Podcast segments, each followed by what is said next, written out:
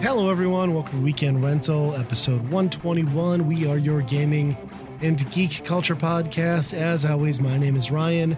I'm joined by Andy Hey. Biff. Nichiwa. As always, if you enjoy our content, head on over to geekade.com where you're going to find not only our podcast, but uh, content on video games, movies, music, comics, and so much more. Geekade.com, what's your geek? And uh, we're doing a buy rent burn. Starting it off. So if you're new to the podcast, not familiar, this is a, a segment of the a podcast. bye bye bye. Oh, that's true. uh, so this is a segment of the podcast where we look at three games. Um, we play them all individually, and then we decide which one we would personally buy, rent, or burn. And by burn, we mean light on fire and dispose of properly. Um, we're doing something a little bit Light tricky this fire go around. dispose it properly. Yeah, that's right. uh, we're, we're we're doing something a little bit different this go around. We are this is gonna be a tough one. We are doing the Mario Bros. So we're looking at Arios. Super Mario Bros. on the NES. Uh, skipping two because that's not a real Mario game, and you all know it. Uh, and then we're going to Super Mario Brothers three, and then of course Super Mario World. Which, if you live in the United States, those are the three actual Mario Super Mario games in order. So one, three, World. That's where we're at. Not the lost levels. That doesn't No. count. not the actual Mario 2 because we didn't get that here, not until Super Nintendo. Um, I guess we usually talk about the games a little bit and then we'll move through and and, and give our votes. But let, let's start with the classic, the OG Super Mario Bros. That dual cart that came on everybody's Nintendo with Duck Hunt. It's a classic. My nipples get hard just thinking about it. Your nipples get hard often and easily. oh, they do, don't they? Yeah, It's weird that you know that. I know everything. OG About your nipples. Super Mario is amazing. And so with any of these though, before we get into one, there's going to be a lot of nostalgia just Oh, this driving this whole conversation. Yeah. Hundred percent. Decisions have already been made. We don't. I mean, we all know that. things yeah things have already been decided but man what a what a game what a i mean starting out it is so unconventional to the video games that we had that prior era. to this Yes. you know where we were used to seeing the pongs anything on like the atari 2600 and you know barely making out what things look like and it's all one color black and white or whatever and to see that you can actually control a character and control a character well and see that it looks like a person. And you don't know what these enemies look like but you know what? Uh, I'm supposed to do something with them. And and so just how games now have so many tutorials and it was kind of this playable tutorial where it's like okay well you're going to run into this mushroom are you going to jump away from it or are you going to eat it and see what happens? And then oh wow and it kind of forces you to do that quickly and then determine okay i got to jump on things and and whatever. But man that just blew my mind as a kid.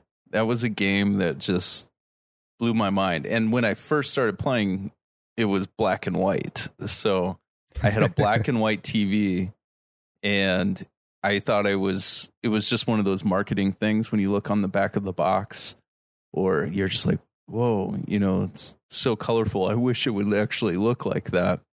And then when my parents told me i could move my nes down to the actual living room and to see like mario in color that was that was amazing. It was amazing but such a good good game and tight controls as well which for that kind of being the flagship of Nintendo, kind of their first go round, and to have the character play so well, Well, I think and is very impressive.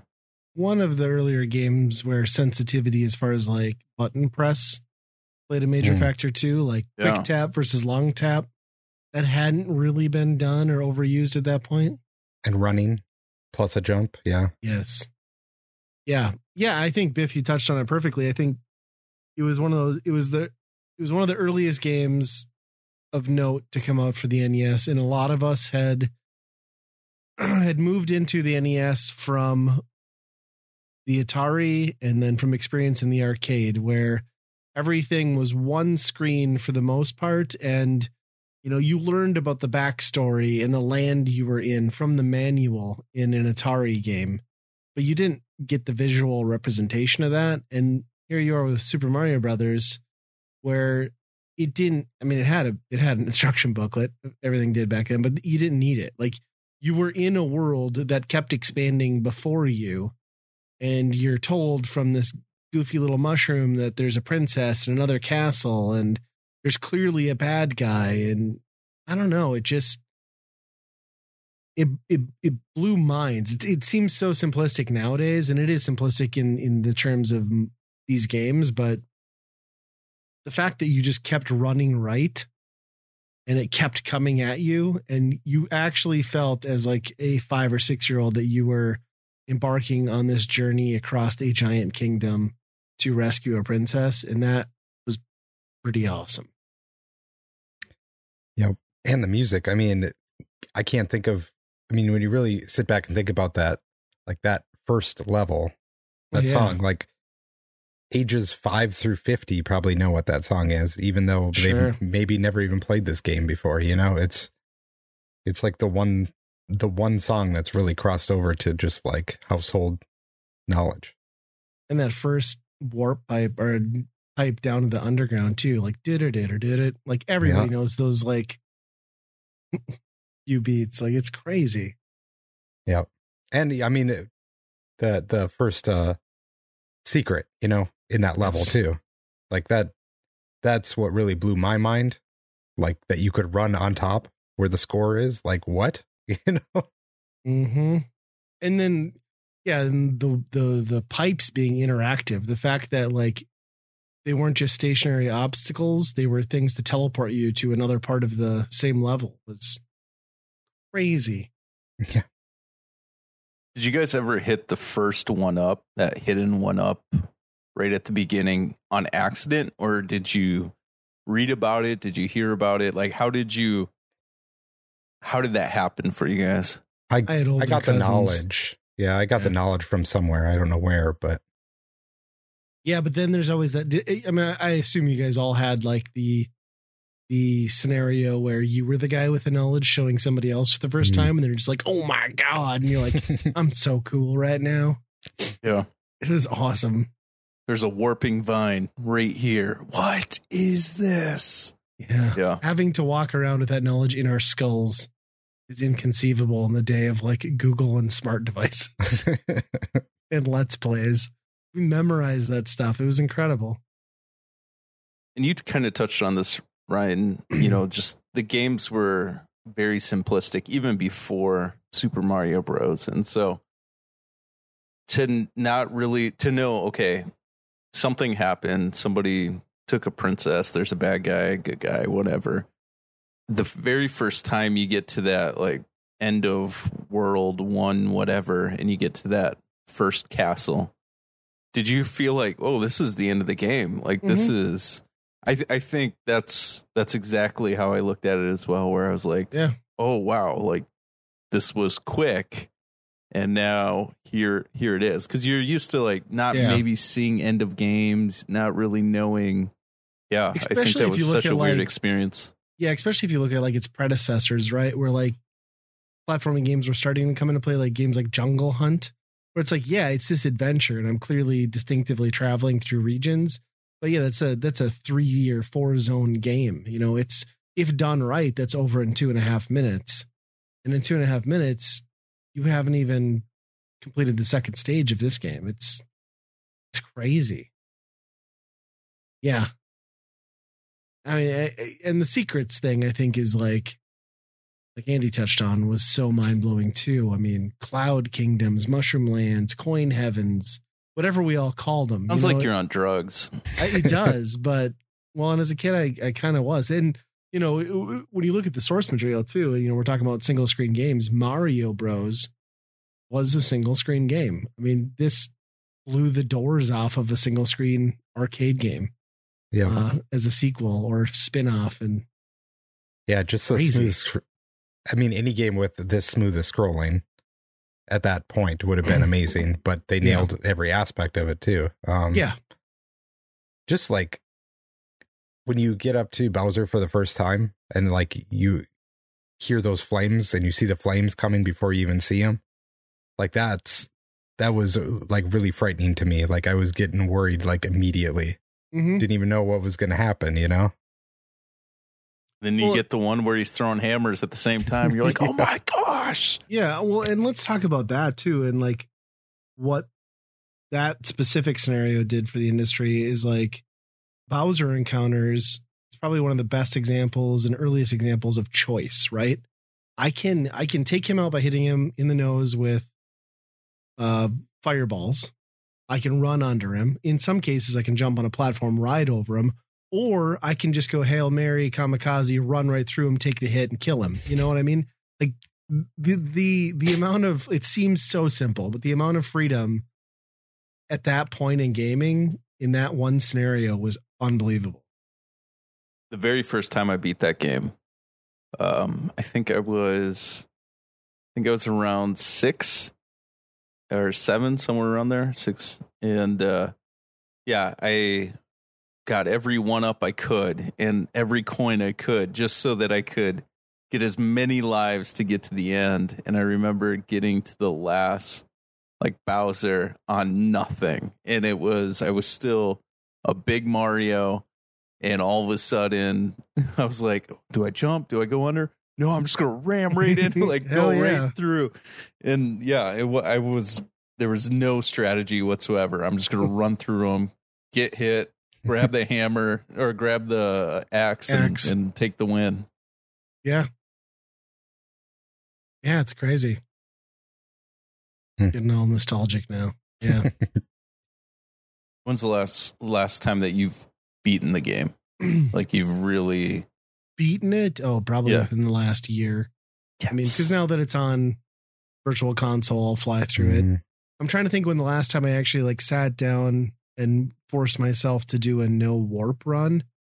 And that probably hasn't been since God maybe t- high school, you know. I whatever reason Bring I got it on a kick where I was like doing it. But yeah, I mean it would be fun. It's I think it'd be one of those situations where if all of us were in a room and like passing a controller around, that'd be the way to do it.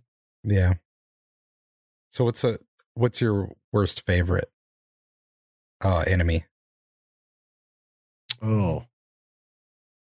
I mean Hammer Brothers are the easy pick. gosh. I mean, I'm gonna have to pick like that dickhead. I forget his name that throws out like the spike things. Like, I really hate that guy. Mm, yeah.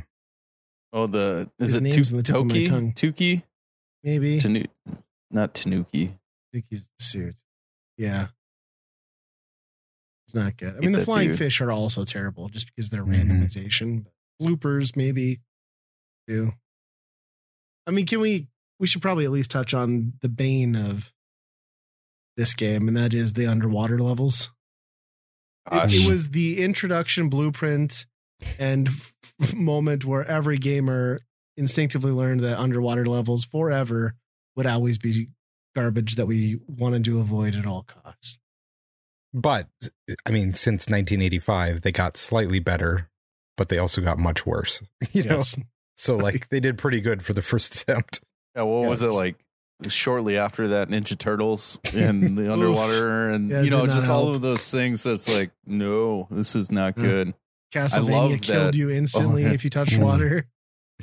I love that. Um, you know, I found this out much later, but in the water world, you're just freaking out, swimming as fast as you can. But I learned that if you just walk on the bottom, nothing bugs you, and uh, Hmm. so even the squids, they'll like barely touch your head, and you can still just like keep on walking all the Mhm. way across.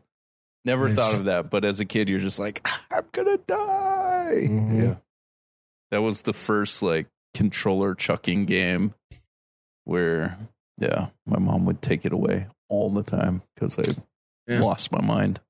And it, wa- I I feel like it was the game also that definitely led to the media frenzy over Nintendo Thumb. Because I distinctly remember having like crippling pain in my thumbs after like late night sessions of this game. so it's a real thing. Well, let's move on to the second game. Talk about that Super Mario Bros. 3 Race. on what a game it is. What a you had a you had an overworld map. Koopa had children, which has since been written out of history. They're not his children. We don't know what they are. Nintendo lied to us, but they were his children at the time. Um, Doc, Did they really write it off? Yeah, I didn't know that. They've, they've changed that since. Yeah, it's I don't know. There's Nintendo's official stance is now that he didn't actually have those children. Adopted them. Weird. Yeah. Um. Warp whistles, the wizard, backgrounds, parallax scrolling. There's a lot Sick. here. There's a lot here. New power ups, Hidden things. So many hidden things. bonus games. It was No saves. Yeah, it was the end of the NES. Like they milked every last bit they could out of this. And it showed and it, it has stood the test of time for that. Um Yeah. I don't know what you can really say about this game that hasn't already been said. it's one of the greatest greatest games it's beautiful and yeah what a jump from you know one to two was weird and then yeah three was just like everything that you pictured in one as a, And as a kid. from two but didn't get. right yeah like you pictured you still had that like imagination hmm where they didn't have to spell it out for you in the first game. And, and but it was all playing through your head. But the third third game they were actually putting those things to the screen and i, I think that was just it's so good and just mind-blowing the first time i played that was just again a- apparently i think all games are short because i got to the end of like world one one i was like oh my gosh i'm gonna beat the game oh wait there's way more Well, okay, and, and I love stop. how they slap you over the head with that too. On because not all the worlds are that big, but when you get to two, two is like a two screen endeavor compared to one. Mhm. You're like, holy hell, you know, it's it's it's a lot. It's a lot right away. yeah, this one. So I almost have no nostalgia for it. you're a jerk You're not even human. I know it's um I don't know what it was that I I rented it a few times I'm sure from the local store but uh yeah it just like and my friends weren't really into it at that point you're I, like I, the only kid that ever rented super mario bros Yeah, I know. straight from the store and I think I rented probably two more and I have a lot more memories of playing two and I think that was maybe part of it like I got three after that and I thought two was where that we were going with this and then they kind of went back to that To the stuff I'm that like, was okay. good. Yeah. Well, yeah, but I didn't know that at the time. You know, like I'm just like, whoa, what are we doing here? You know, this is weird. Um, We're having fun. Damn yeah. it. I think I liked two a lot more than most people, just because it was so weird, and you know, like I thought there was more secrets than there probably were because of the uh the uh shadow realm or whatever you'd use, you know, Right. to find the secret doors. But uh yeah, I don't know. Like, I just never, you know, this one didn't have the same like playground, like, oh, find the warp whistles and stuff and secrets like the first one did for me. But mm. makes me sad Yeah, this uh this is one of those games where like I had the neighbor kid because I've never Nintendo at the time, and his dad was like clearly a bit of a gamer also. So when the new like big titles would come out for the NES, he would drive to the nearest town that had a Kmart, you know, and get them because we lived in a podunk town in the Midwest. And yeah, I remember coming over and just like seeing that thing on the screen. And I was like, holy crap, man and we'd like kick his dad off. Same thing happened with um uh the second Zelda game, which was a letdown. But we had to kick him off and like play. Well, this, now you uh, say that. yeah, yeah. Oh, yeah. Uh, Finally. I still love it.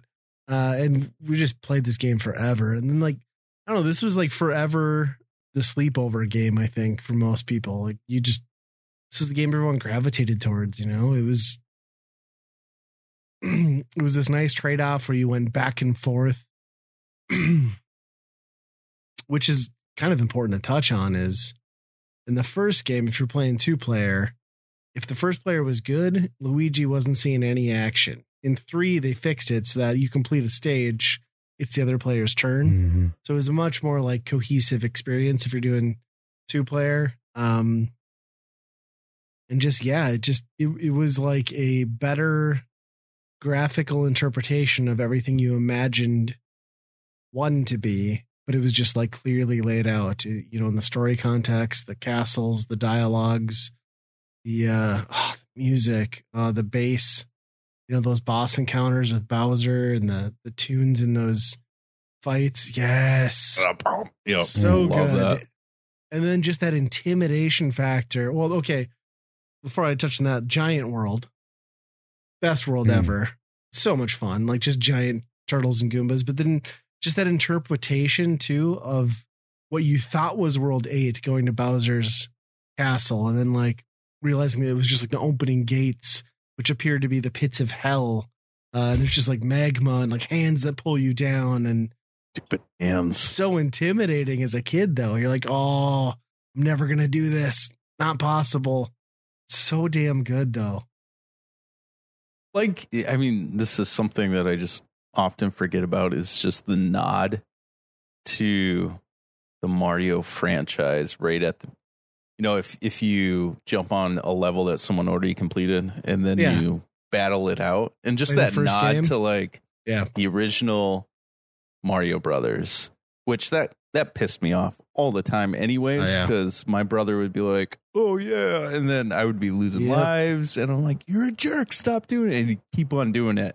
Yeah And lose all your he thought it was hard-earned power-up cards right Yeah. Yes, he was a And- jerk. Still and is. that too like the end level thing where you earned the card to like get um power-ups like you get three cards and you get lives and stuff and like mastering that in itself was like a game within a game Yeah. had more strategy at least. Y- Yeah. When to use your power ups and when not to. Yeah. yep Yeah. it It might be Oh, the first man, all example that stuff of a- is in my head. it might be the first example of what I would consider to be like a perfect game. To be honest. Yeah. honest. I wonder if we took the nostalgia lens off, if we'd see brokenness. Because I I've never seen it. I've never seen like, yeah, this is you know they didn't put this together well. Yeah. I don't know. I've never heard anybody say it. There's there's definitely some brokenness to it. I've never seen it. Yeah. I mean, I think the biggest complaint you can make about it is, like you said, the no built in save, and then just with the way it pushed the NES, the the first like 10 lines or so of pixels on that right side, um, always breaking on the NES version. You know, when you play the the All Stars version, that's gone. Um, but yeah, there was definitely some flaw in that. But not enough to make you not want to do it, right? Like it was Picking it apart, it's a beautiful game. it is a beautiful game and I love it so damn much. Well, and it's so interesting too because isn't it? They've kind of said since that it's supposed to be a play, like it's all up on a stage, right? Oh, really?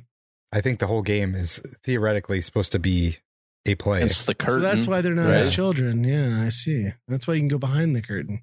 yeah. Get them horp whistles. Whistles. Horp whistles. oh, warp. Definitely sound like some other whistles. uh well, let's move on to the next one. Uh the final one in this buy rent burn. That is Super Mario World. Andy's day- nipples just got hard. the debut pack in Mario game for the Super Nintendo, and arguably really the only Mario game because Yoshi's Island is a bastard offshoot that deserves no love. Uh, Super Mario It says World. Mario World 2 right in the title. I don't know what you're Bullshit. talking about. It's false marketing. I don't care if there's an FX chip. It's garbage. Uh, no, it's a fine game. It is just not what I would consider in the vein of. I would No. consider Yoshi's Island the same as I would consider Mario 2 in in North America. They're Mm, they're fine in their own right, but they vary too much from tradition to be. Castlevania too. mhm. Um. So, I mean, Andy, this is your baby. I'll let you kind of talk about why Yeah, you love this so- one so much.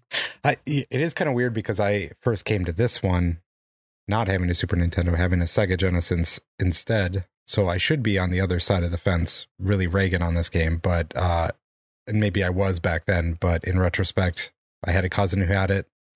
So I played it a lot there. And oh my gosh, like, and then that's probably part of the reason with, you know, number three not being a so because I've played this one a lot more, probably, you know, um, maybe even before I got to three. I don't even remember. But uh, yeah, this game, the graphics were amazing right out of the gate for being, you know, right on Super Nintendo. We're gonna have to circle back to that, but okay. Um, just some of the the effects to it, like that first boss with the tilting lava Yes. you know that that was awesome i mean it just and the the fences that you could go behind that blew my mind um yeah it's you know you got the star worlds you got whole bunch of stuff the cape i like i I don't know if Mhm. some people do not like it as much but I'm a Cape fan. I think. Yeah. I think it's top three power ups in the series. Yeah. It, I still can't figure out how to fly with that stupid thing. Oh, dude, that's how I cleared the Star World.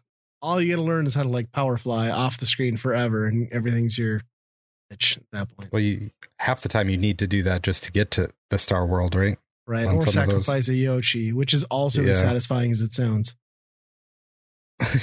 yeah No Well, I one mean, else liked killing him. I loved killing him. I mean, Yoshi was pretty cool. Like that was the ultimate power up Yes. for me anyway. It just because, and then like Sonic, not necessarily dying from it, just losing your Yoshi, and then you're scrambling Mm-hmm. in the whole hectic area that you're got hit in the first place just to get him back. The It's save a power up box, like the on deck box, pretty impressive and innovative. Yep. Yeah, I. Yeah, I, I mostly agree. I think it was a good pack in. I I don't stand by it was the showpiece. I don't think it pushed the Super Nintendo hard enough, even for Nintendo. I could say that the game itself in the levels, I could get behind. Like this is adequate enough for your first entry on a new console. That overworld though looks like butt. Um, it's always bothered me that even from the get go, Mario's like one pixel off being center of the dirt road that he's supposed to be on. I've never gotten over that. Still pisses me off. It A looks side wo- note: what, what do you think is the showcase of the SNES? Just graphically. yeah, just for a reference. I mean, well, Stun, I mean, stun effects.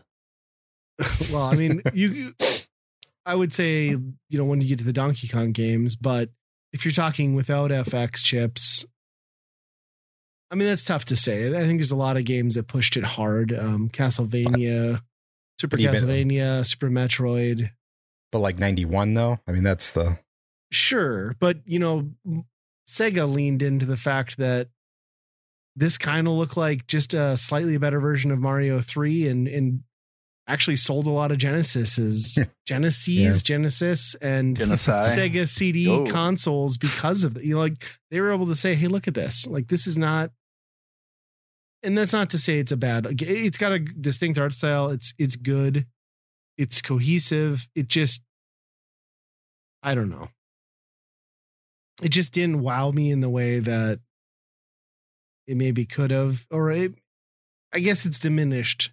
When I was a kid, it still wowed me, but it's diminished over the years. You know, when I look back, it's like, yeah, that there was some rough stuff. Um, but yeah, it it aside from that, amazing overworld. The fact that they took what was, you know, stages from three, turned it into a giant massive world all on one map.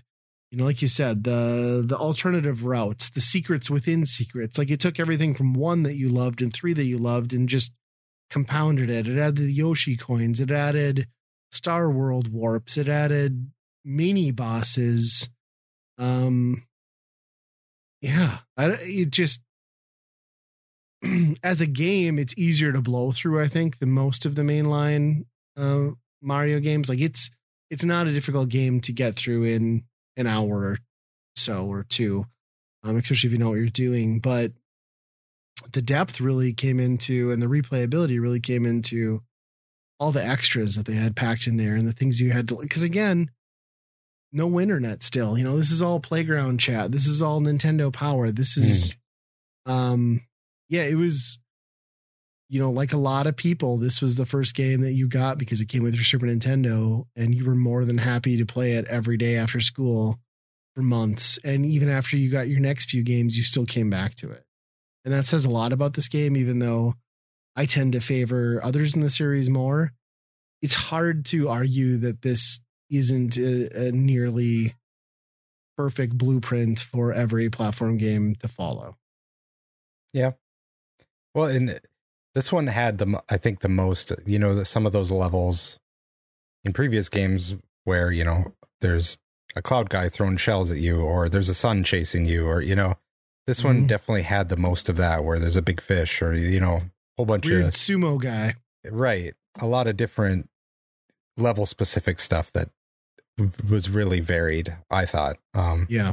And then, you know, the once you were able to access the big switches and yes. realized that those affect levels across the game already, like that was that was super cool.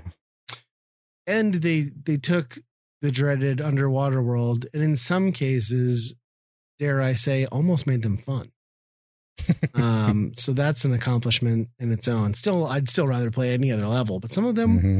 were not bad. Yep. And the keys, the secret keys, the oh man. So I got a question for you guys. Um, how do you feel about the levels, well, like ghost house levels where you don't know which door to go in? Yeah. Even like in the original, you you had those Bowser castles where the levels would repeat sometimes. Sure. You didn't pick the right like, do you like that in Mario games, or is that just a waste of time in your mind? No, I'm a pretty big fan of that. Like, yeah, I thought that was pretty cool. It was it was so distinct to that game at the time, like just something we'd never seen. Downright creepy with that little simple melody. Um, the big boo was terrifying. Yeah, I liked I liked that they, that they took like a 30 second level and turned it into something you had to play 45 times to find all three exits. Like I think that's pretty cool. You know what I mean? Yeah. Found it frustrating. Like just yes, it's frustrating, but I felt more that it was pointless. Yeah, I hate especially games like that where it's just not clear. You know, there isn't like a secret marking to look for, or, you know, a pattern to look for, and and that that frustrates me when I'm like, I just want to get through this so I can see more of the game. I want to, I don't want to get stuck in this like demo world where they were trying different things or, or mm-hmm. whatever. But Super Mario World for me was, um, I played it much later in life. And so I don't have a lot of nostalgia to it. Um, and it, it was a game that I didn't really understand as far as I mean, not that there's much that you have to understand, but just some of the power ups like the um the cape or whatever you call it, the blanket or whatever. Um just those kind of things where you're used to yeah, the, super blanket. The snuggie. Uh, the, the super snuggie. Uh um yeah, where you're used to like the the Tanuki suit or you know those things that I don't know. You're just kind of grew up using those power ups, and so anytime yeah. you change that and they're not essentially the same, minus the fire flower, mm. it's kind of a bummer where you're trying to relearn a game or trying to let go of the past and embrace what's new. And um, I'm glad I experienced it later in life where it is. It's it's fantastic. Music's amazing. Graphics. I mean, it's hard to compare anything to you know 16 bit stuff, where that that look is so good and is timeless, and even in today's world, they're mimicking that in new gen stuff where everything's this retro look, retro look, and um, it just looks so good, so good. Well, let's let's touch on something you said there too about how you know enjoying what's old but embracing what's new, and and they did that in a very innovative way. Um, in that that game has two two jumps, right? You got the traditional, everybody knows, run fast, and then the traditional jump, but then there's also a second jump button that does a spin jump that opens up a world of possibilities It makes a What- cool noise too. right when it comes to when it comes to uh, attacking these levels right because suddenly a spiked enemy or a saw is not the immediate threat you once thought it was when you realize that you can just like spin hop off of any obstacle in Mhm. your way mine is fire um and that gets into some pretty like pro gamer moments right where you figure out when and how to use that and exploit the game in ways that they intended you to but they tried to make it seem like you were a genius for figuring out, right? Mhm. And that's the genius of it. And the level design is is really where this game shines is the level design is probably unmatched in in any other game in this series. And there's dolphins, which you can eat with Yoshi, which I really like. Which they removed in the Game Boy version. Oh, I didn't know you could eat. I didn't know you could eat them. Oh yeah, oh, I for never sure, tried hundred that. percent. Wow. Dolphin free tuna, f that. Yoshi's all Yeah. about it. it's kind of a bummer though. Like most of the new ones, I just I don't think they really have secrets or other end exits or you know like all the secrets are like oh good job here's a coin you know a big red Yeah. coin or something like that Well, in the the new series, like, does that weak ass thing of like, no, it's here, but we'll just like fade out the background so you can see it. It- that's not the same.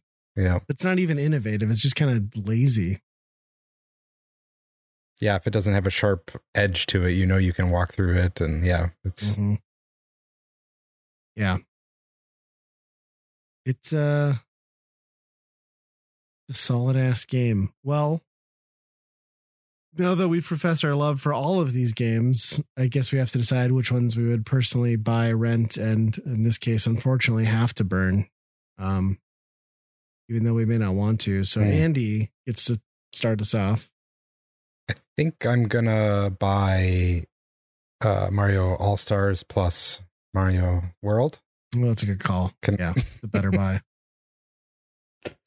Cheater. Uh, I'm gonna go with Mario World for my buy. Um, even though I didn't own it, I still had some nostalgia for it because of my cousin. And uh, yeah, I thought it was it. It had that same like, oh my gosh, blowing minds discoverability type thing hmm that the first one did, just uh on a much prettier level. Um, and my rent's gonna be uh the original, just because the nostalgia. I just can't. I just can't. I can't turn that away. Are you just trying to create controversy? Stay tuned, audience, for the next podcast. We're a two piece. It's Oh the Ryan and gosh. Biff show. yeah. know about this. Say it. Say what you're going to burn. You monster. I'm gonna burn Mario Three. Um, no. And, and the Wizard's a bad movie. My Just- gosh. Also not true. what It's the is best going commercial on? ever. oh man. Uh, that hurt a lot personally. That There deeply offended me. Oof. I Okay. don't like where you took that. Got about you, dark. Oh gosh. Breaking of a Um, wizard. I think I'm gonna go with my buy is Super Mario Brothers three. That's kind of a gimme.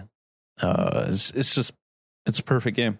Always will be. I don't care what anybody says. if you say anything against it, I'll cut you. Um, I mean, no, I won't, but I will. Uh, rent. rent is going to be Super Mario Brothers. OG. Uh the nostalgia. Yes, I look at the game as being good. Um there's that that piece that's like, man, it really set up so much for gaming and set up so much for platforming and the whole Mario genre. And so that's going to be my rent. I'm probably going to be the only kid that rents it, honestly. Um, from a starting, do you have that Super Mario Brothers game? Uh, what? Um, and yeah, Burn is going to be Super Mario World, just not really connected to it. It's still a really good game. Um, but I would much rather go through Super Mario Brothers 3 many times over before I touch Super Mario World. So, all right, Ryan, what do you got? Fine three. It is perfection, as Biff stated, and I guess I did earlier in the podcast too. Um, the nostalgia factor, the the leap in gameplay, the overall package.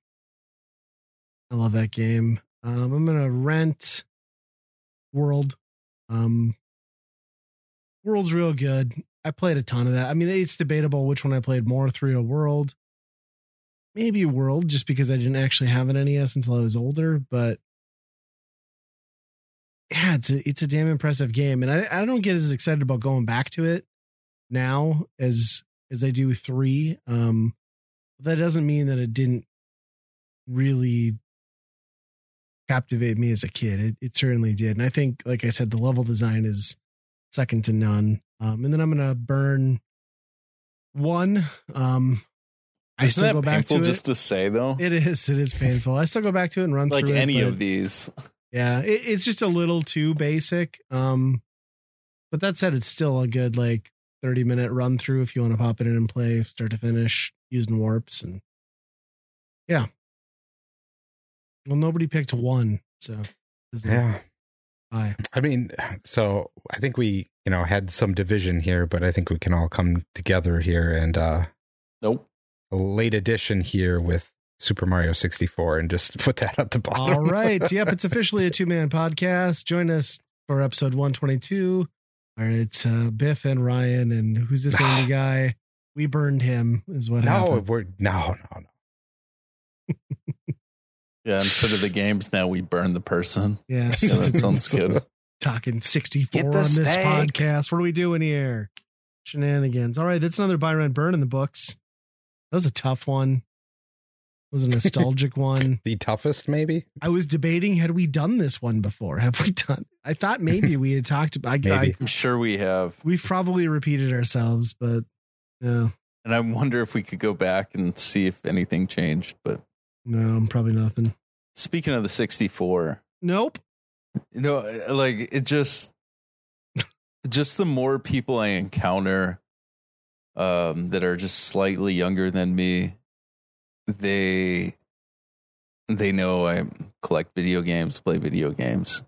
Where does it always go? Or lately, where has it always been going? Hey, you have the Nintendo 64?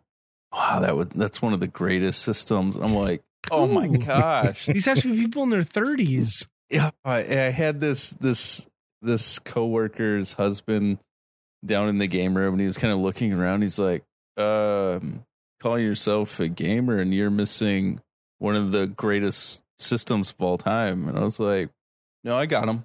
like, I'm I'm good."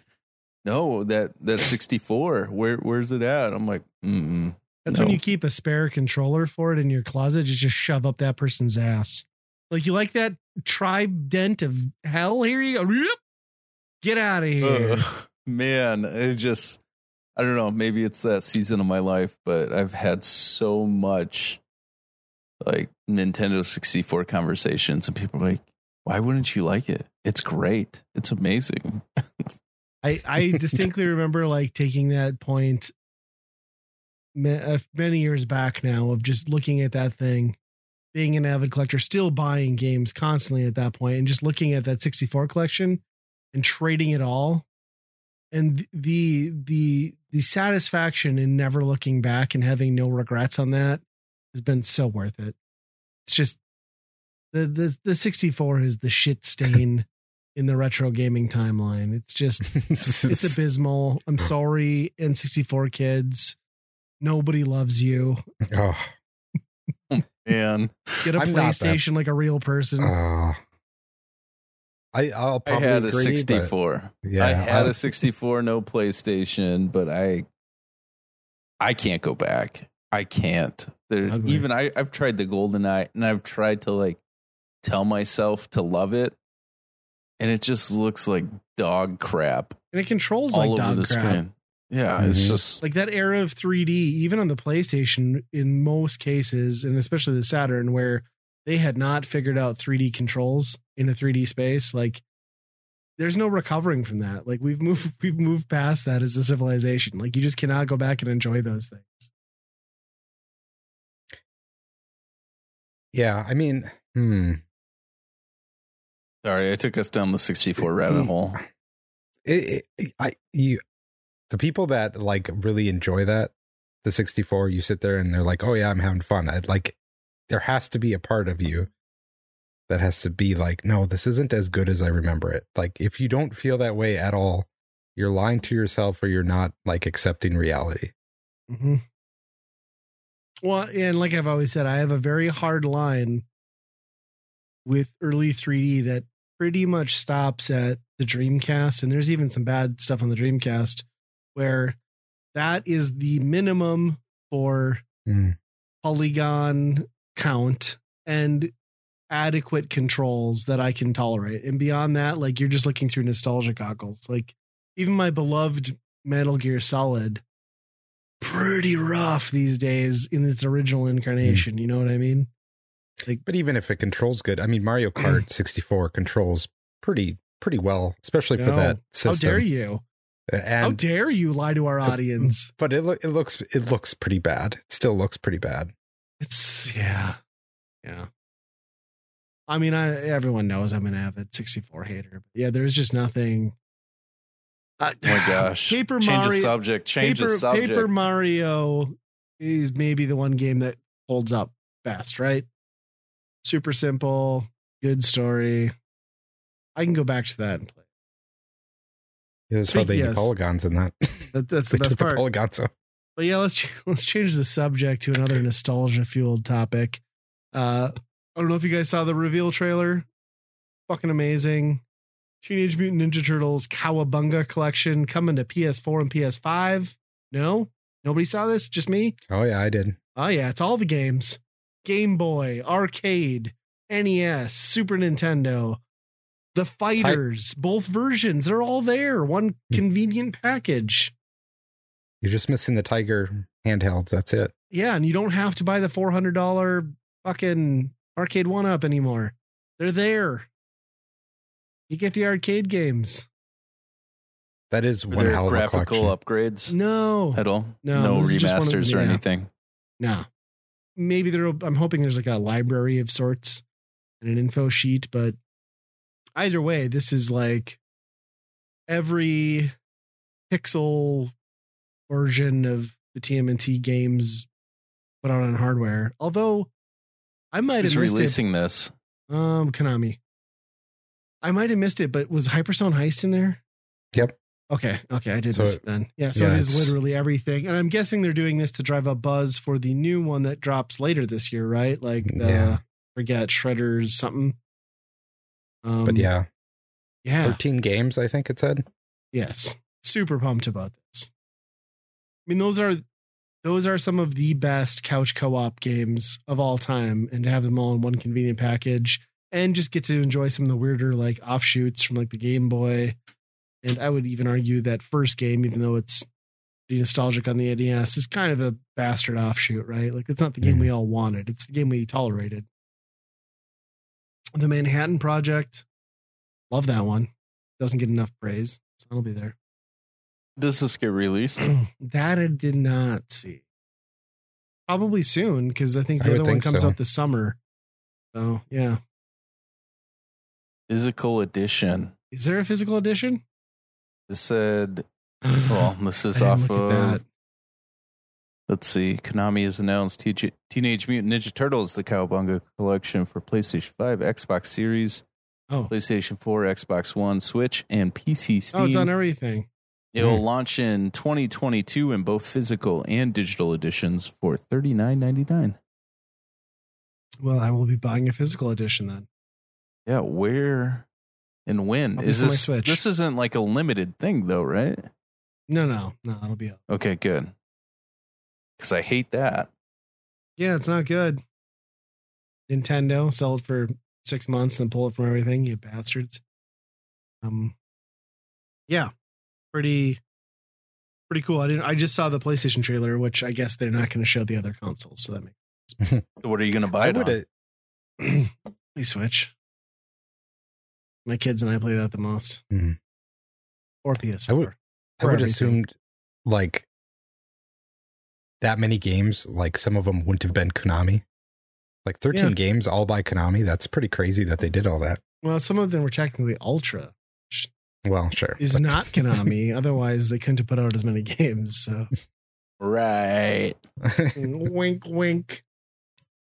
Yeah, I mean it's it's nice to see Konami putting out games, even if they're nostalgic cash grabs. But opening up their library is pretty sweet. How about they uh, take a look at their uh, TurboGrafx and Hudson acquisitions and do some of that too? Because you're sitting on some gold there, Konami. In addition to TMNT, I yeah, don't know. they just did them. I, I'm surprised that they just did them all. Like, not like, right? here's the NES trilogy in one bundle, and you know, Yeah. Yeah, and for that price, 40 bucks. I mean, as far as those Mhm. collections go, and you know it's going to be dirt cheap after. But yeah, I hope they do. I'll have to look and see if they do like a weird, like cool collector's edition steel book, like shell case or something. A shell of a deal. shell of a good time. They don't, if, You'd if see you, it on shelves and be like, "What the shell? yeah. It's amazing." And if Best Buy doesn't deliver it in 30 minutes, it's free. That's a joke. I don't know if you kids know, but there used to be a thing where if they didn't deliver your pizza in 30 minutes, it was free. A lot, lot of people got in car accidents. They don't do So that. many They, people. have, they haven't done that in a long time. You're welcome, children. Isn't that that was Little Caesars thing, right? Or Domino's? I don't remember who started I think it. it was if Little Caesars. Domino's or well, yeah. And the thing is, like everybody picked up on it, and then it became like a huge deal. Another kid died for his pizza, so do something. Take away the thirty minute. Re- now it's ordering, get it in two, three hours whenever they decide to bring you cold pizza. Dude, you know what? I, I should tell this story. So we get that Domino's near us, and we'll do like the carry out all the time. You know, they got like the six dollar deals. You just like order whatever items. Anyway, my my wife goes over there because it's literally like a block and a half.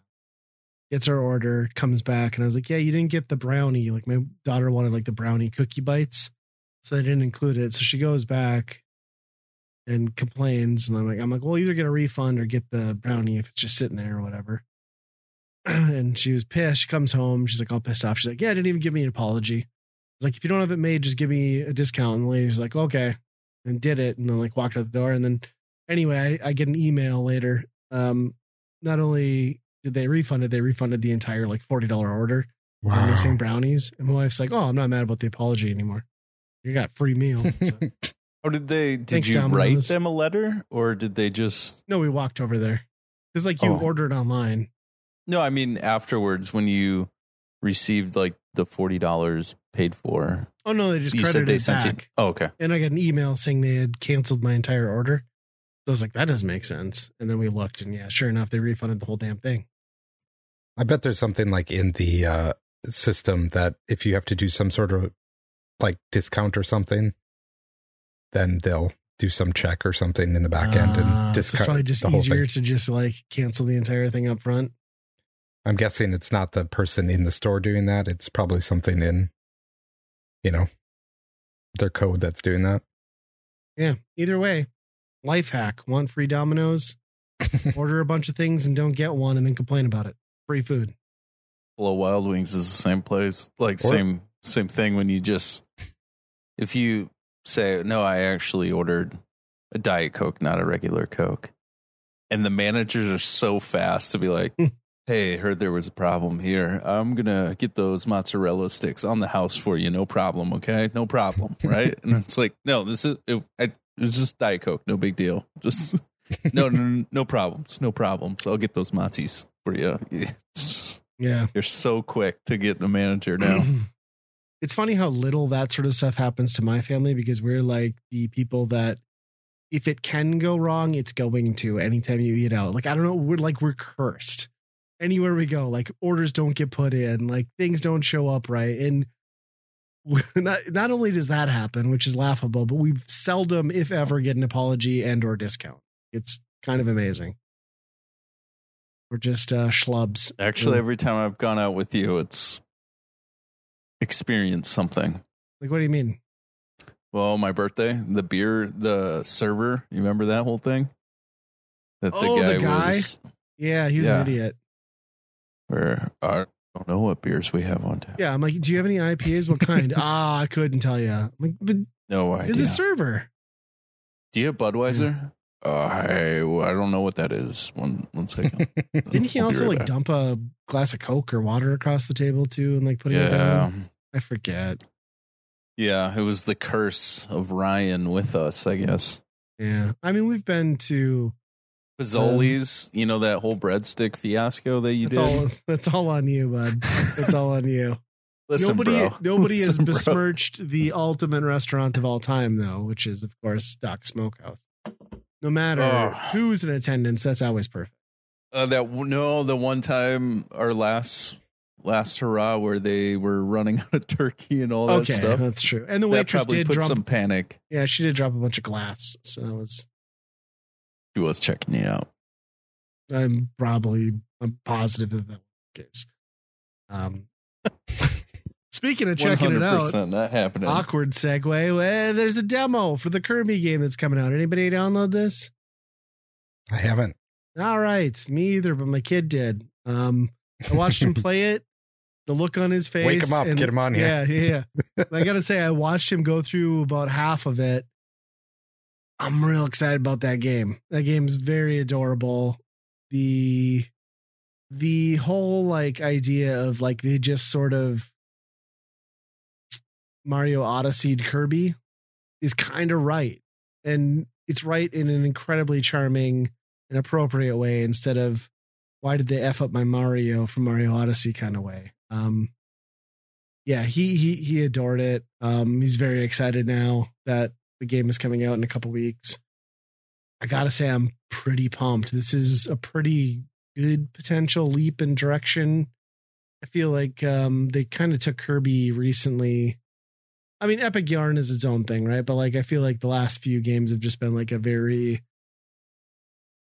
bare bones afterthought, like G version of Hmm. a platform game, which is is fine. Like that's what Kirby kind of is, I guess. But like it kind of lost some of its heart and soul, and I think this kind of brings some charm back in in a pretty exciting way, and it looks nice too.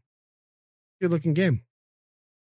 So like the new the new big power ups or whatever, where it's like you swallow a car, you become a car. Yep. Like the the Mario Odyssey stuff that you're talking about. Are th- is it like just to, to do clear like a small section of a level, or is it like this is going to be the level? Yeah, like surprisingly, it, I'd say it meets that good balance of like, yeah, you do that because the car one is one you run into right away almost. Um, and yeah, it's a it's a it's a substantial section of that level then where you're progressing through, and it's not just like a cheap gimmick, um, or it doesn't overstay its welcome. It's just kind of it changes the way you go through that level, and it's pretty freaking cool. Sure. Yeah. That's excuse me. That's the 25th that one comes out. Is that right? Yeah, it's pretty soon. I know that. So yeah, I'm excited for that. I think I think that might be one to grab if you're one of those people that's like, ah, Kirby's a kid's game and I'm too old for that. I think this is I think this is going to strike that balance if it's fun for everyone regardless, um, instead of just for kids. But it's definitely going to be a home run, you know. You got a family of kids at home and everybody wants to couch co-op and play this thing. Mm. I think it's going to be Good time. Plus, I mean, car Kirby. Can't beat that. Speaking of beating that, Russia invaded you. No, I'm just. Uh, oh gosh. there's a good deal in support of the. uh Oh. Um. So this is kind of all happened since we recorded last, but everyone's well aware that uh things are going on across the world, which are sad. Our hearts go out for those people. Uh, nobody should have to be in that situation. Um, and uh, we're of course talking about the invasion of Ukraine and the uh, impressive fight that that little country has put up, and uh, the tenacity of its people, and to support them, itch.io, which they always do, um, is kind of the hotbed for um, bundles and charity bundles that focus on hot topic issues, and they've done a bundle for Ukraine that is available. It will be it, will be done by the time that this episode airs, but I think it's it's probably got six or seven days left as we record. 991 pieces of software. A lot of them are games.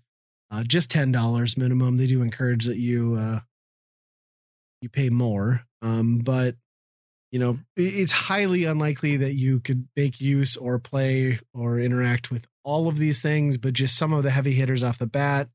You know, you're getting Celeste. You're getting a short hike. You're getting um, Skatebird, Super Hot. Um, just a strong list of like 10 games up front that any one of them on their own is worth the $10 not to mention the fact that you're getting all of them plus you know the joy of digging through and finding else you know what else you might possibly like if you've got the time to do so um yeah I mean, it's kind of a no-brainer for pc pc owners really and i'm probably the only one who's downloaded it Yeah, I I got that last did- one. Oh, did you get it? No, If- I didn't. oh. Just raised my hand to stretch. Yeah.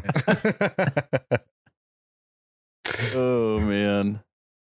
I I'm just always blown away with like how much you're in tune with like PC stuff and I'm you're, not you're like "Hey, dude. I know, but just you know that that's something that I don't even think about. It doesn't even cross my mind. So it's pretty impressive that you're just ultra aware of deals and what's what's available and I'm feel like a turd every time I talk to you guys. Yeah, well, I mean, and the itch.io bundles are nice, like in the context of our podcast, where we're very retro heavy. I mean, it tends to be those more indie, um, and you know, retro styled games that kind of take the forefront. So. Yeah, I think there's like some crossfade or cross something game that's supposed to be like a good 16 bit Genesis style RPG that I'm sure Andy would love. oh yeah, I think I I tried playing that a little bit on Game Pass for a while. Okay, It was okay. It was more of an action RPG, but yeah, uh, you need that turn based goodness, huh? yeah, yeah. yeah but i mean it's it's it's a crazy bundle um all the proceeds are going to the two main charities um that are ukrainian based i think one helps children and one is more medical assistance so all good stuff i mean it's worth throwing 10 bucks at even if you're not going to download it because what else can we do to help from america besides go to the Ukrainian embassy and get signed up as a volunteer soldier, but I don't think my wife would let me do that. So, Oh, my wife signed me up. oh, She's like, she's like, let me let me sign you up. Uh, I got it. You don't as need a card carrying member of the. NRA, you're going on this thing. Here we go. Let's do it. I have a suggestion for a future future podcast Uh huh. topic. I think Andy should teach us about RPGs and the difference between Oh boy. action, turn based, because I don't even know. I just I have no idea. Sometimes I I read a description and it's like this is a turn based RPG. I was like I have no idea what that even means. So one of these days you should school us, and I'll have to get into a very comfy chair to to hear what the difference is. Yeah. Well, that's tough because I mean everything's an RPG now. Is I mean, Horizon is technically an RPG to some extent, you know. Yeah, Give us the we do that history of RPGs. That's what we need. Do we? Oh, now I'm curious though. I want to love them. I really do want to love Mm. them, but Boy, I you get- know, to have an experience. I I'm like blocking myself out from them now. Like I watched that PlayStation thing and saw the Turtles thing, saw that was awesome, and then there was like two Square Enix things at the end that's like, oh, that's cool, but never gonna play that, never gonna have time to do it. So I'm just I'm kind of ignoring all of that now. Yeah. Do you really have? Be honest. Do you really get joy not actually playing a game and just pushing a button to Oh, yeah. kill something? Yeah. Well, I also like clicker games. Have you ever played any of those? No. Those are not technically really games. Um, he he but- sits around his office and flicks the tip of his penis. yeah. Sort of the same.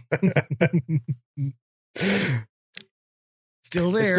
basi- it's, it's basically like numbers and bars going up, and then you're like, Mm. oh yes, the this bar has reached the end of that bar, so now it starts over, and now the number went up, and I'm satisfied because of that for some Yeah. reason. yeah, that's a sick. That's a sick satisfaction that I never developed. Like a Couldn't- Pokemon couldn't game. do it with You're not going to actually control your character and fight. It's the Whatever. strategy, though, right? Like that's what the hook is. Is like the strategy and the understanding and the Yeah, outclassing. it's like it's like the chess of video games. Pokemon is also a collection thing too. You know, that's on top of all of that. Yeah, Yeah. Like Final Fantasy. I just want to love that. I want to love the NES Final Fantasy. I get to a stupid town or outside of a town and someone wants to battle me. I was like, I don't even know what's happening. You ever played And Dragon I push a button and the guy just like walks forward and then walks backward. Walks forward. I was like, this sucks. Did, did you play And so Dragon I- Warrior on NES? No. No. that one's rough. I think you'll get further in that. Like I have an easier time getting into that one than I do Final just want to love them so much just because everyone else does. And Sounds like you're talking Oh. about a puppy. You just want to like squeeze. well, I want Andy to get me to love RPGs. Mm, I don't think But you have enough think spare it's time to love. RPGs. Like, do you want to play one game Yeah. every two years? No, that sounds terrible. Right.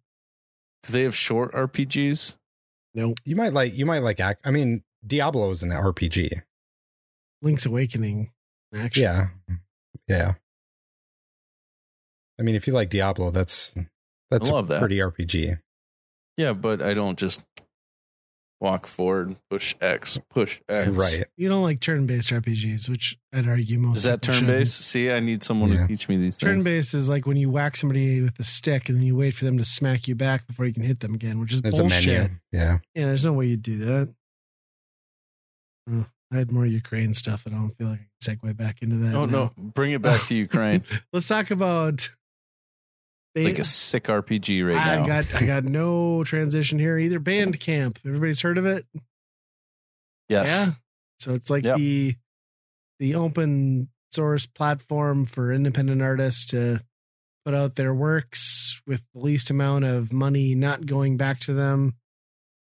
It's a good thing, right? Epic bought it. Epic Epic Games owns That's really Bandcamp now. Is why? Why? I someone told me that they also acquired and own the rights to Harmonix. Really? I don't Yeah, know that if was a that's while ago. true. So maybe they're thinking like, well, we already own rights to like Guitar Hero. So if we had a platform that was full of music that we also now own, I don't know. I don't understand why they're doing it. That's a really random move. Because Bandcamp is one of those platforms that is like genuinely appreciated by almost everyone, and especially the the users and industry that leans on it.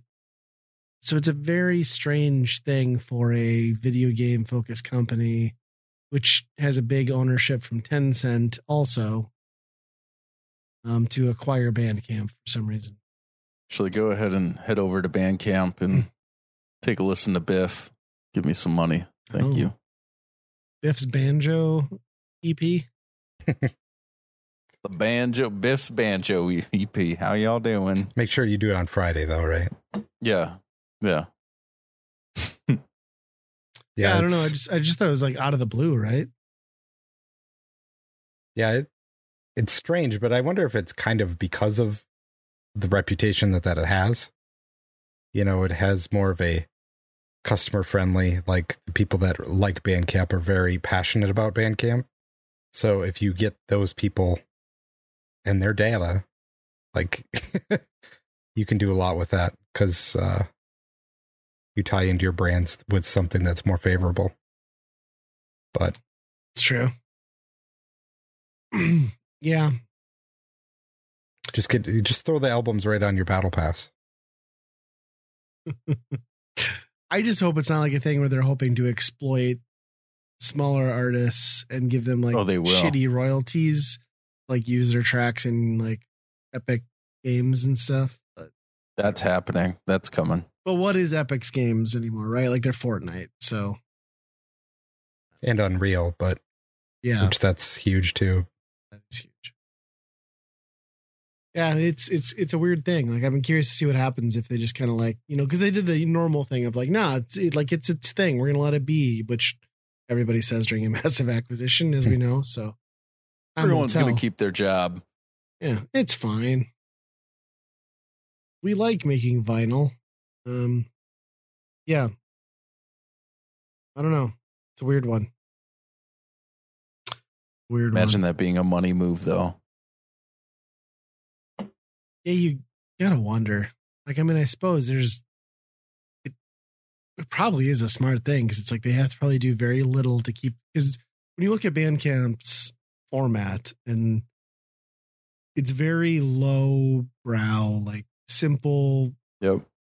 simple page. So there's not like a ton of overhead and infrastructure there, other than you know obviously there's underlying user accounts and like payment systems and stuff. But yeah, it's just probably good in the sense that they can just kick back and collect royalties from not royalties, but they're collecting you know fractions of transactions on. Because is there a bigger one? SoundCloud is big, but I don't know if SoundCloud's bigger than Bandcamp. Probably not. SoundCloud's very niche. I feel like. I don't know. I feel like I lately I've been hearing more SoundCloud than Bandcamp. Yeah, it could be. But Yeah. what do I know? It's probably one of those things where, you know, when interest rates are lower than inflation, then you need to put your money. If you got money sitting around, you got to put it in something other than Well, it just sitting around. that's when you, you know? invest in the STEM player, um, obviously. That's where you invest. or, you know, Amico's startup. yeah. I wanted to put that on here as a topic, but that's just gotten sadder since the last time we brought Mm. it up. hmm I think we can just let that thing bury itself.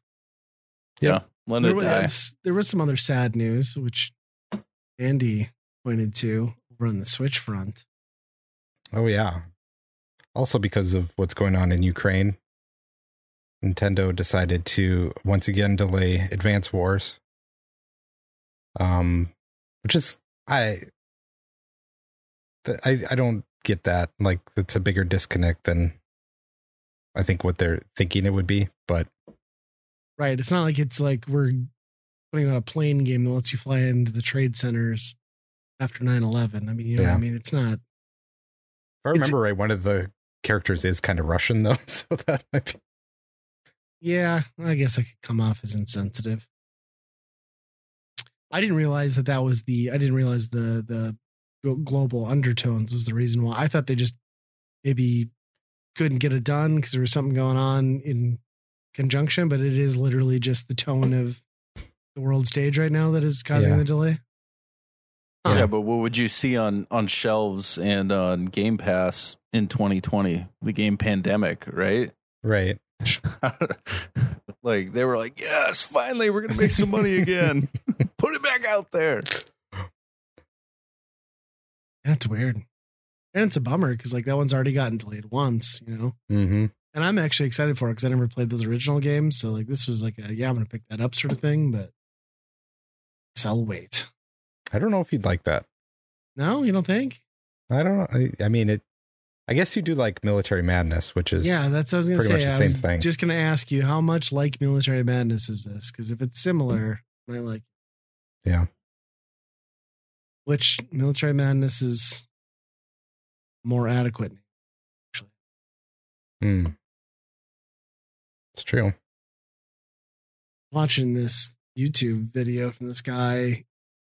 I don't know. You guys ever see these like YouTube channels where people do this? Like I've seen it a few times where it's like, I'm diagnosed with a cancer that's beyond treatment. So like, here's me going hard before I'm dead because I can't do anything about it. Anyway, there's I found another one of these channels because it tied into some of the stuff I've been watching on YouTube, and it's like this guy who's in this situation, and he's just like, "War in Ukraine. Yep, I'm going over there. Like we're doing it."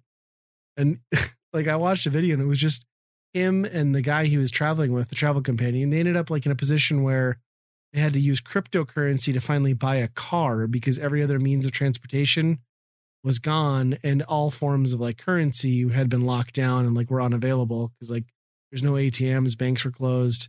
And then they ended up in some small Ukrainian town in the middle of the night. And they were, their plan was to sleep in the car, but the air raid sirens kept going on.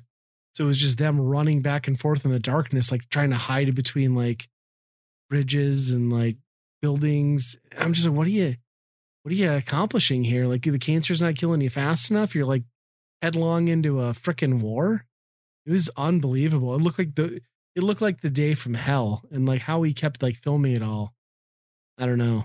Just, I mean, think of how disrespectful that is for the people that live there too. Where it's like, oh, I'm a YouTube guy and I came here just to for the thrill of it, and these people are, their Yeah. lives are being destroyed. And I don't know if there was like under like they were there to like help or just showcase a day in the life or what the deal. I mean, obviously this guy's whole channel is I'm just experiencing the world as I can. But yeah, I, I thought the same thing, especially because they were like running through residential neighborhoods at like God knows what time at night. Like it was weird.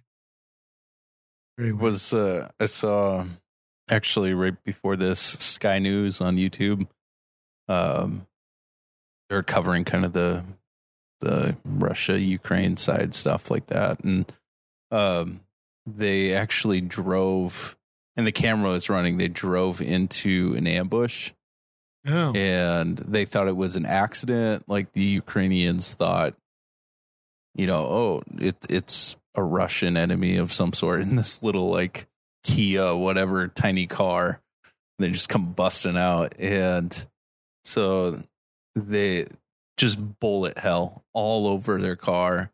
Um, and they're like opening the door, and things silent down, like quiet down, and they open the door and they're yelling like journalists, we're journalists, we're journalists, and then you hear just this silence, and then all of a sudden, like everyone's just going after journalists, and oh, I mean they were just terrified, and they got they were wearing their bulletproof vests, and a couple guys got hits, and wow. like what a mess, and just that they're they don't give a rip. You know, Russia doesn't give a rip about well, no, anything. I saw the news report from this afternoon where they did an airstrike on a maternity ward. Yeah, Uh, they openly Mhm. targeted and attacked one today. Like that's fucked. Yep. Like that's Yep. that's a war crime. You don't do that. After a ceasefire. yeah, Yeah. Yep. ceasefire my ass. Oh. It's pretty bad. Well, and that's the I'd like to thing take that Nintendo 64 controller right up Putin's Yeah. poot. You'd show them where you're. You'd show them where you're pooting it. Yeah, I'm Putin it up in your Putin or Uh, it is super sad though, and Yeah. it's just disgusting. Like we live in like the age of where this shouldn't be happening. I don't know. There's a lot to be upset about, and there's a lot more we could do. But it's like such a divisive conflict too, because you know he's he's waiting for someone. He's waiting for someone to make the move, and then it's all hell unleashed, and then Mhm. China's involved, and then we're aft, and I don't know. Can we just not shoot people anymore? Like in this day and age, like plus, like Europe's been through enough, right? Like Europe doesn't need another land war. Nobody I needs think of even some, you know, just some people that were connected to um, in church stuff that uh, they're over there or have a team over there, and it was that thing like, oh, they're they're missionaries, so it's they'll be okay. Like they'll they'll get Mhm. to wherever, and just we're getting messages and stuff like that that they're surrounded and I was like, ah, they'll be okay. You know, they they get out, they can get out, and then it's just it got like really serious, really fast. Where, oh no, like anybody's getting targeted. It doesn't matter who you are. It doesn't matter if you're if you're in that country. They don't give a rip, and that's just so weird. It's so yeah, I don't think it it's helps. so like, foreign. when you watch like some of the people, like the YouTube people who were over there from the Ukrainian side, or even the Russian side. Like, I don't think it helped that the people in those communities largely downplayed like a lot of the speculation is just like Western media propaganda and like, oh God, no, it's never actually going to turn into like that's not a thing. You know, those, those people in those communities and in Ukraine, like they never actually believed that this was going to happen, right? So I think there was a lot of like Hmm. I, not that they weren't aware, but like it seemed like a lot of the citizens were just kind of blindsided because they didn't believe Yeah. They would actually take this measure. that was so foreign to my son when you know I was kind of explaining what was going on and he's like so there's a war happening and people are just walking around the town and like doing their normal life like I guess so like they Hmm. just didn't seem like they were overly concerned about what Yeah. was about to unfold You watch that like Bald and Bankrupt, which you know, pretty famous YouTuber, spends all his time in like the Soviet satellite countries, and like he kind of approached it almost too. You know, those videos leading up to that, like kind of mockingly, like, "Oh, I'm leaving. I'm crossing the border from Poland into the Ukraine," and he's walking around talking to people as he's getting across the border, like, "Oh, is there a war yet? Russia here?" They're like, "No, no, it's fine." You know, so it was like this kind of lighthearted thing. And then next thing you know, his upload, he's like, "Yeah, I'm I'm I'm effed. Like I'm I'm stuck in Kiev. Like we're getting shelled right now." And it's like, well, yeah.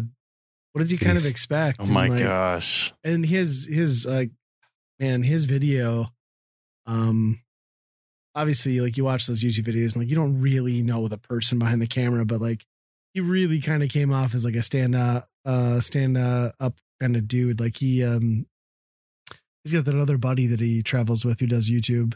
Like Bald's channel, they didn't film they filmed the journey, but they didn't film much of what he was doing. And his buddy was filming a lot of it. And you know, Bald and Bankrupt's handing out money to like grannies who are stranded at the train station. He he gets on the train, stops, turns around and helps everyone else up on board, like grabs their luggage, like pulls people up, helps fill the train.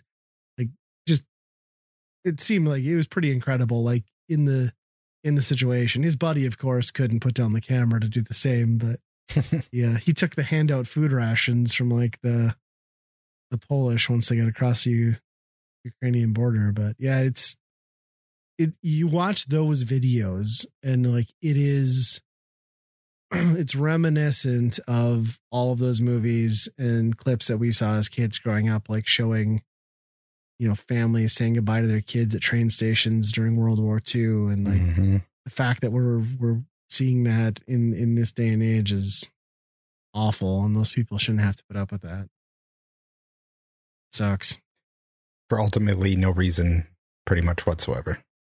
for uh, Literally a no reason. psychopath's ego hmm oh we got we turned into a news channel guys yeah I I can ring this back in though. Uh, oh, oh Fix it. please tell Course us how this correct. is gonna happen so it's uh, it, it's kind of weird though that we're in this you know war and like the Ukrainian government is so active on Twitter and social media and you know they're reaching out to PlayStation, Xbox, and being like, "Hey, can you can you just shut down Russia for us? Just like you know, don't do don't allow them on PlayStation Network anymore." It's like Yeah. this is a weird.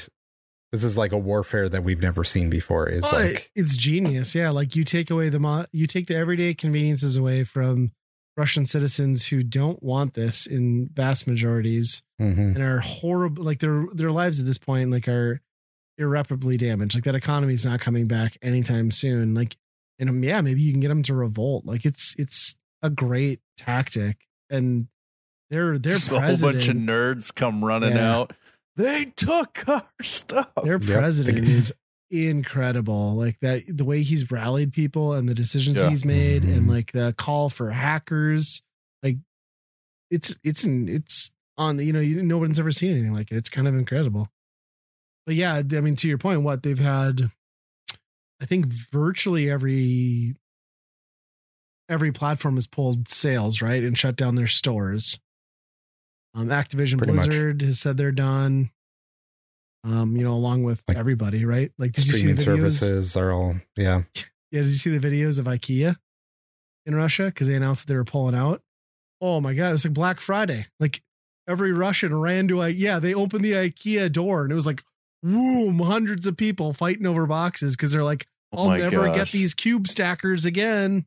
Like until somebody opens like the ripoff version, but I, and it sucks. Like you feel bad for you feel bad for those citizens too, but you know, I think they're understanding that, you know, this is what happens when somebody goes rogue like that.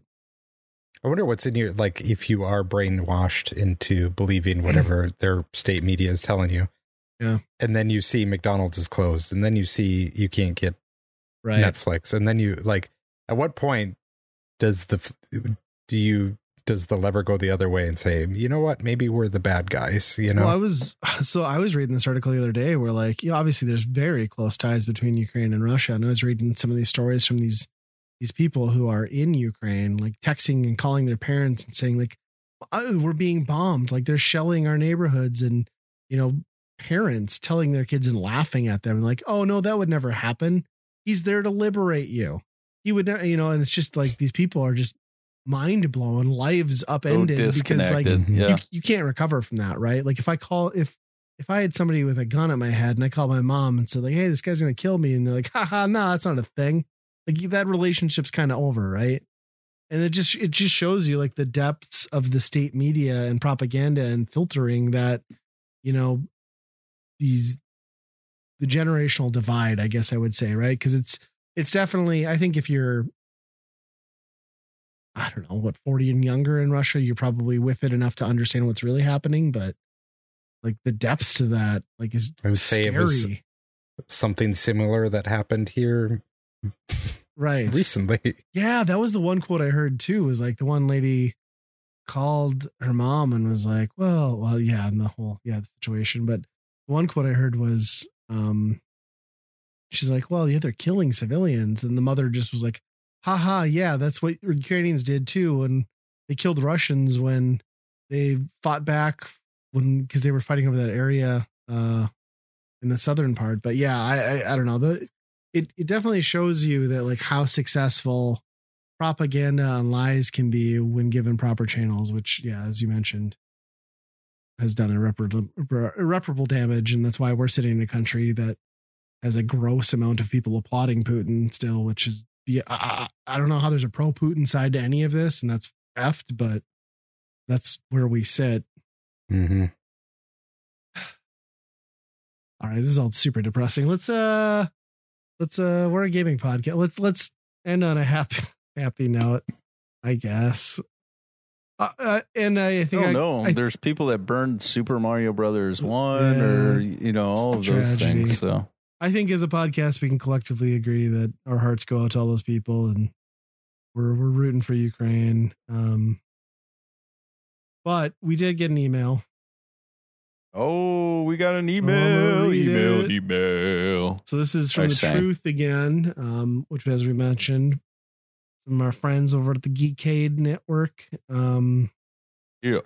he'd listened to our last episode, and he's. I'm just gonna throw this out there. It was a um, fun little segment. Um, this is the '90s trivia that he's referring to. They said he found himself audibly shouting out the answers as well with us.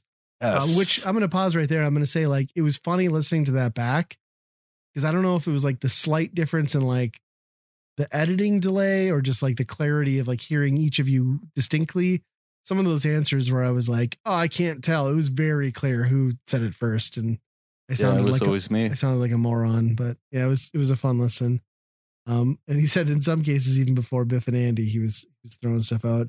He got Beanie Babies as soon as I said stuffed animal, which is impressive.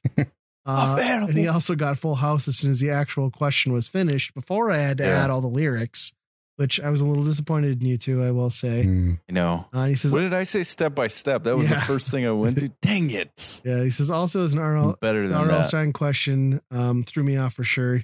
He said he thought it was Night of the Living Dummy, which is also a Biff thought. Um, since it was the first appearance of Slappy and one of his first big characters. Um, but it was apparently actually Werewolf of Fever Swamp, which is the one I was trying to remember and reference. Um, and I distinctly remember getting that one for some reason because I remember getting into that and like the first three books right as they came out. And then it was like kind of before that whole scholastic school book fair, like you'd get like the five books in a bundle sort of thing.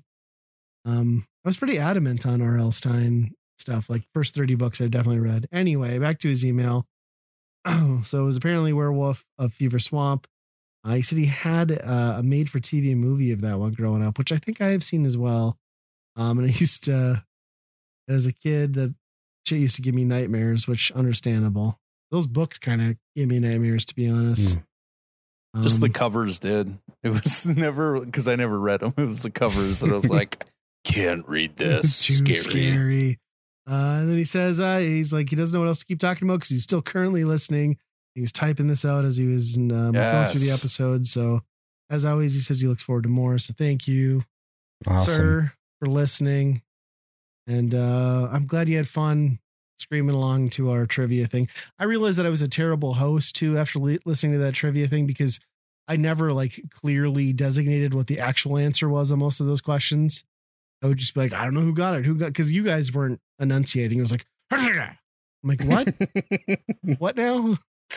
Oh, I loved it. It was the one thing that I was good at on this show. Finally, Yeah, we just have to do more uh, trivia where it's not based on video games because you did crush that. It was yeah. Yeah. both of you though had answers that I'm like, I don't know how you got there. Like I read four words and you're both like just spewing out the correct answers. So yeah, Oh, I love it. it was a fun one. We'll have to do. I'll have to do another one. I'll have to do like maybe like an 80s trivia or something or early 2000s one. Oof, that getting later will, will be harder. you know, the 2000s will be like, ah, I don't have no idea. Yeah. Some of that stuff I've like purposely removed from my head. Permanently Uh, erased. I should find an adult swim trivia and then Biff can read the Uh, questions. I and never Andy, watched that. Andy and I'll yeah. go at it. It'd be fun. Oh yeah, let's do that. Andy and I are both pretty I yet to host something. adult swim connoisseurs, I think. hmm South Park or something. Yeah. Yeah, like Aquatine Teen and Boondocks stuff. Squidbillies. I hate that shit. hate that stuff so much. Super Jail. That's a good one. Metalocalypse. I have no idea what you're even saying. So th- there's one uh, called uh, Joe Pera Talks with You. I don't know if you've seen that. I think I've But seen that. It is, it is, it's an adult swim show, but it is the most not adult swim show ever. It is, I don't even know how to describe it. It is basically the most saccharine, slow paced show ever. It's like Mr. Rogers, but funny, kind of. Okay. It's, it's really good. oh yeah, I think I might have seen some of that. Is that on HBO Max? You know? Yep. Okay. Yeah, it is now. Yeah, I've been going back and making my kids watch Tom Goes to Mayor, and we got Oh gosh, that one's good. And that is it. That opening episode or the second one where they do like the bear trap thing with Tenacious D. My kid's like, "Why are they? Why are they doing this? They're putting bear traps everywhere." I'm like, "That's the joke. Like the joke is it's killing kids instead of protecting them." Yep. Oh my gosh. The mayor's an awful person. And then I made my kid uh, like I like that one scene that has always stuck with me too, where he's like at that restaurant, he's like, "Hey, have you tried the spagat?" It's like, they put on marinara, and I, I made my kid watch that, and I was like, "Ryder, I'm listening to this. This is the best," and I'm dying like in tears. when he watches that, and he just looks at me like I am the dumbest person he's ever seen in his entire life. But it didn't phase me at all. I was still just crying laughing at that. I, to this day, every time I have like spaghetti, I'm like, "Would you like some more marinara?" Because I'm an idiot. Jeff's like, I have no idea what marinara is. No idea. Marinara. I'll take you out some Italian. That's good. I'm going to take this podcast out. How about I do that? Not before Mhm. you sample my linguine. It sounds so weird, but I'd be into it. All right. Awesome. Well, thanks for the email. Should have said Keep penne. on pen pen name. Angel hair. Keep them coming. Keep the emails coming. Keep the emails coming. Really appreciate the the conversations and the questions and the encouragement. We're thankful for that. Uh, make sure you're following us on all of our social media on Twitter and Facebook and all of those good things. And you can find all things Weekend Rental at weekendpodcast.com. As always, friends, be kind. Rewind. Marinara. Spagat. The wizard is so bad. Go Ukraine. Yeah.